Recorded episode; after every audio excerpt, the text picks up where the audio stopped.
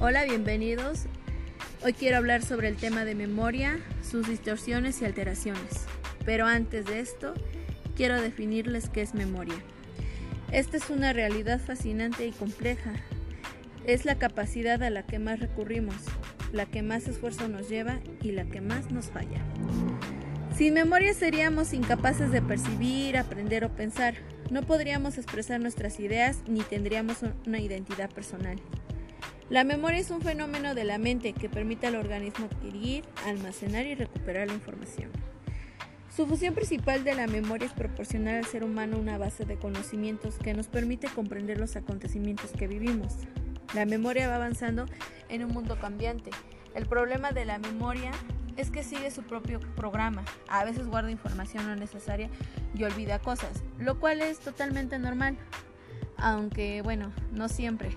Puede llegar a presentar lo que son las alteraciones y las distorsiones.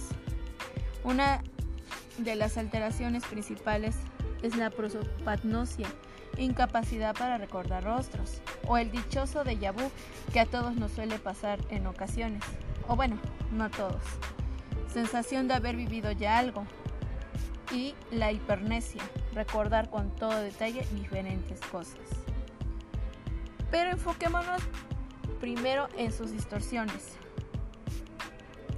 las cuales existen siete errores que pueden causarnos problemas de diversas maneras.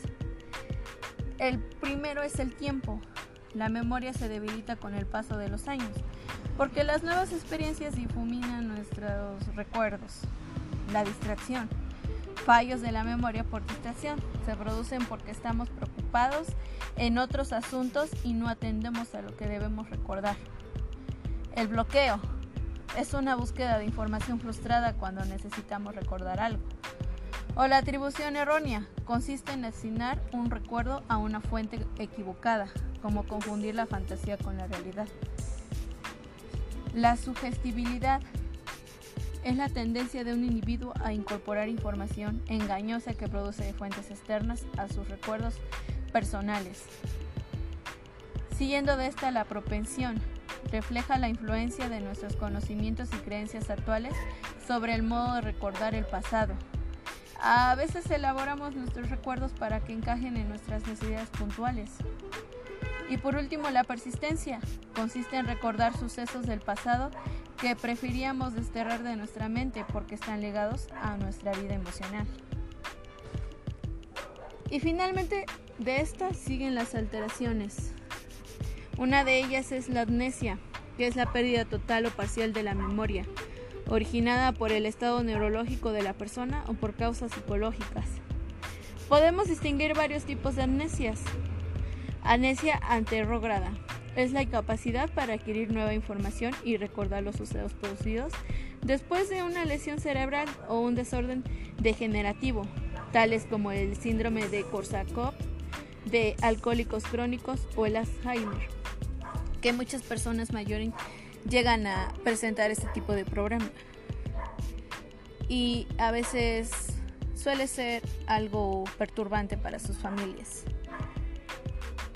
La anesia psicógena es otro tipo de alteración, la cual es donde las víctimas de violaciones, torturas, asaltos, abusos sexuales pueden mantener durante periodos prolongados de tiempo una amnesia psicógena respecto al trauma que les impide recordar eventos previos a la experiencia traumática y al mismo trauma. Pero olvidé mencionarles, antes de esta también está la amnesia retrógrada, que es la capacidad de recordar el pasado, los acontecimientos que han ocurrido antes de la lesión cerebral. Y regresando después de la amnesia psicógena, existe también demencia senil. Es un declive gradual de las funciones intelectuales y el primer síntoma son los problemas de memoria originados por un trastorno degenerativo del cerebro. Finalmente, amnesias funcionales. La memoria de una persona puede verse afectada por su estilo de vida, el estrés, la ansiedad y las emociones negativas que tienen una clara influencia en los procesos de la memoria. ¿Cuántos no hemos pasado por estos? El estrés suele ser un problema muy fuerte cuando estamos cargados de trabajo. Pero bueno, El caso de esto es prevenir este tipo de alteraciones, aunque no todas se pueden prevenir. A veces suele ser por herencia genética que podemos presentarlas. Así que si tú presentas algún tipo de alteración o distorsión, pide ayuda, no te quedes así. Bien, pues quiero agradecerles el haberme escuchado, esto es todo, gracias. Que tengan un excelente día, noche o tarde, porque no sé en qué momento se encuentren escuchando este podcast. Espero sea de su agrado. Hasta luego.